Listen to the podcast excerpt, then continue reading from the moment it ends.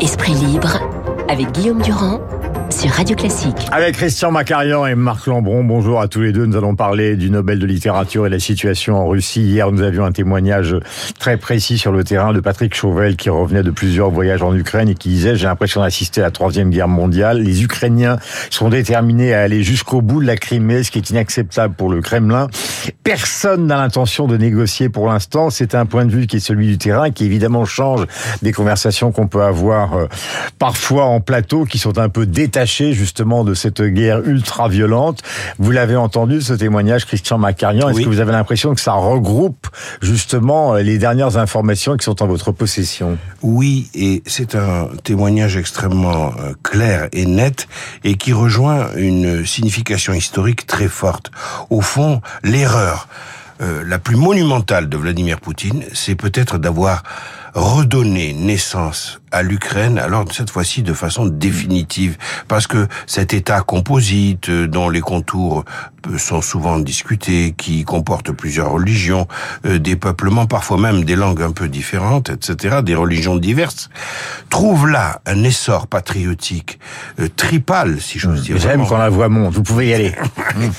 Quelque chose de d'exaltant qui va jusqu'au dernier garde-frontière qui sert effectivement d'agents de renseignement. Les babouchkas elles-mêmes, dans leur cabas, transportent toute série mhm. d'informations. Euh, il y a comme ça un peuple qui ne peut pas être soumis, mhm. même par le grand peuple russe qui a ses vertus par ailleurs. Je parle pas de Vladimir Poutine, je mhm. parle du peuple russe, ce qui est quand même très différent. Euh, eh bien, euh, ce sursaut est quelque chose qui va marquer l'histoire. Oui, mais vous avez probablement entendu aussi les déclarations d'Elon Musk qui disait à Zelensky, ça suffit maintenant, euh, il faudrait quand même songer à négocier parce qu'autrement c'est toute l'économie du monde qui va s'effondrer. Et dans le cas de Musk, évidemment, il y a toujours une arrière-pensée personnelle, la mienne en particulier. Euh, cet appel à la raison, est-ce que vous avez l'impression que des deux côtés, maintenant, c'est donc deux nationalismes violents qui s'affrontent? Est-ce qu'il y a le moindre chance que l'un d'entre nous, c'est-à-dire de les extérieurs, de l'extérieur, ceux qui fournissent des armes, puissent les convaincre l'un et l'autre de se calmer? Alors, non pour la raison vous vous compte que c'est hyper inquiétant ce nom. Mmh, oui et non. On ne peut pas, et ça Zelensky l'a formulé clairement, traiter avec Vladimir Poutine. Je vous rappelle que même Ursula von der Leyen, la présidente de la Commission européenne, a considéré que M. Poutine et ses euh, spires ou ses lieutenants devaient comparaître un jour ou l'autre devant la justice, internationale pour, au minimum, crimes de guerre. Hmm. Comment voulez-vous vous asseoir hmm. à la table de négociation avec quelqu'un qui est un gibier de justice internationale Mais vous l'avez vu quand il a fait ses grandes déclarations l'autre jour après les référendums. On voyait dans la salle tous ceux qui sont finalement ses obligés. Est-ce que vous avez repéré parmi eux euh, la tête de quelqu'un euh, qui serait euh, son non, Brutus? Non, parce que ça un groupe. Se, ça ne se passe pas comme ça. C'est la Russie a une caractéristique historique exceptionnelle.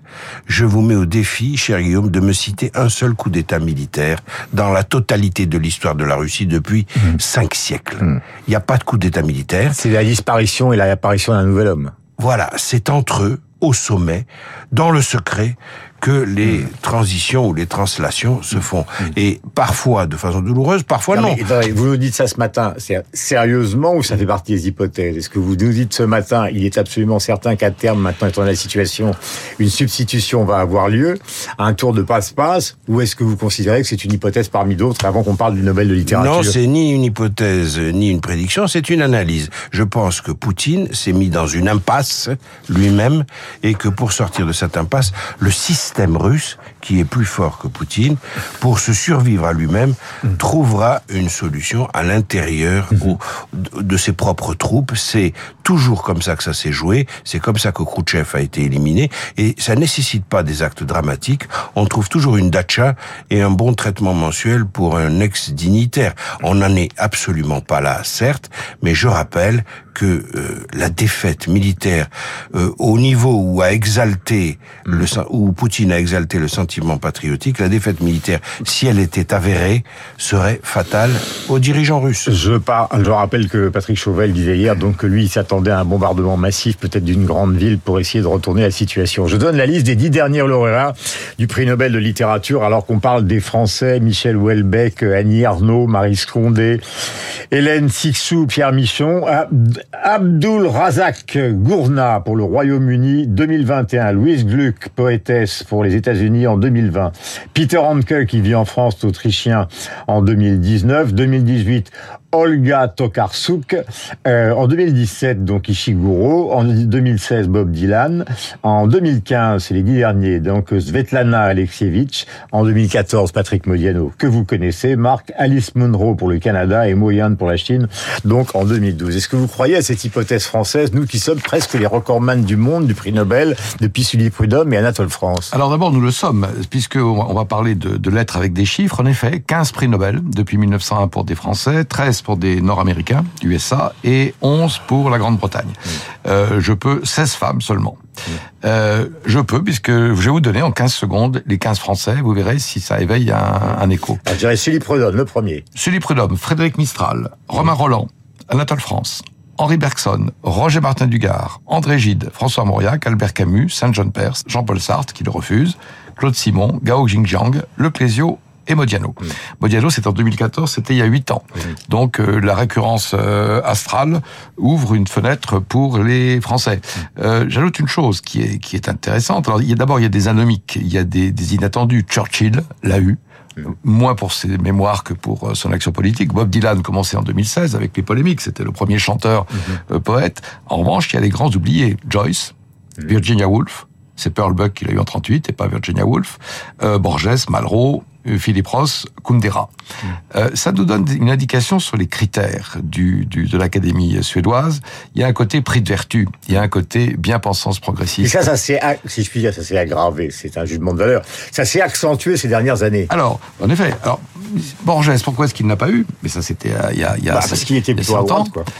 Quoique euh, persécuté par Péronne, il n'était pas castriste comme Garcia Marquez. Oui. Et Malraux, trop proche du général de Gaulle, que certains Suédois regardaient comme un dictateur. Alors en effet, depuis quelques années, il y a une sorte de géopolitique de l'obscurité, si j'ose dire, qui fait que les écrivains que vous avez cités, notamment les derniers, Olga Tokarczuk pour la Pologne, Louise Gluck, poétesse américaine dont je dois dire j'ignorais tout, et 2021, euh, Gourna pour la Tanzanie. Mmh. Très bien. Le, le, le, prix de vertu. Alors cette année, en effet, euh, c'est assez ouvert à mon avis.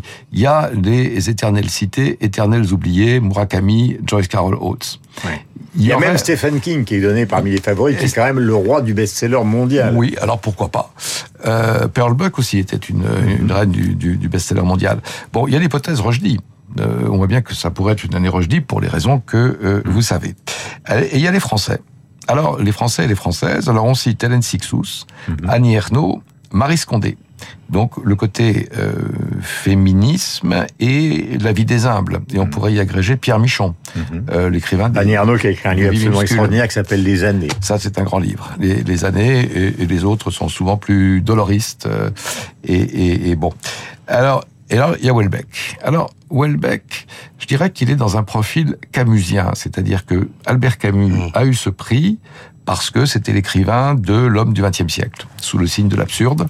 Et on pourrait dire que Welbeck, c'est l'écrivain de l'homme du XXIe siècle, sous le signe de la dépression euh, de l'homme occidental. On Et d'ironie alors, on passe de la peste au Prozac, mais oui, alors il y a une dimension en effet euh, humoristique, il y a un humour un peu swiftien, je dirais, mmh. chez Welbeck.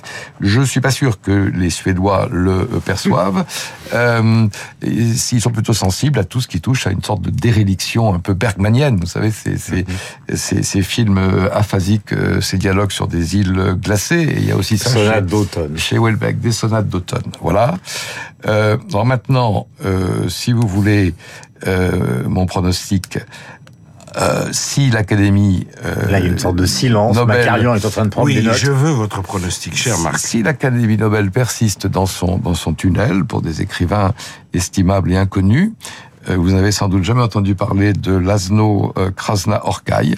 Eh bien, c'est un écrivain euh, hongrois, né en 1954. Il n'est pas si vieux, spécialiste de dystopie, c'est-à-dire de projection d'utopie négative, lugubre. Le lugubre est très bien pour la Suède. Exact. Et euh, il travaille pour Bellatar, qui est un- aussi un cinéaste dont il est le scénariste. Voilà, donc les choses sont assez, euh, sont assez ouvertes. Voilà. Et on trouve même sur la liste encore euh, Margaret Atwood, donc pour la Servante écarlate, enfin de très nombreux autres auteurs. C'est ouvert, c'est à 13h sur, sur l'antenne de je Radio Classique. On vous Je donnera rappelle, Guillaume, que demain, ce sera le prix Nobel de la paix. Oui, bah absolument. Tous les jours, euh, un prix Nobel, c'était les sciences. remis à Oslo. C'est la littérature, demain c'est la paix. Merci à tous les deux de nous avoir éclairé brièvement, c'est vrai ce matin, mais un sur la situation en Ukraine et deux sur la situation de la littérature. Parce que le prix Nobel reste quand même un événement mondial. 8h55, merci Marc. C'était l'écrivain qui s'exprimait ce matin, l'académicien. Quant à Macarian, il est lui-même le représentant de l'expertise de la politique étrangère. L'académie de 8h55. lui-même. Voilà, l'académie de lui.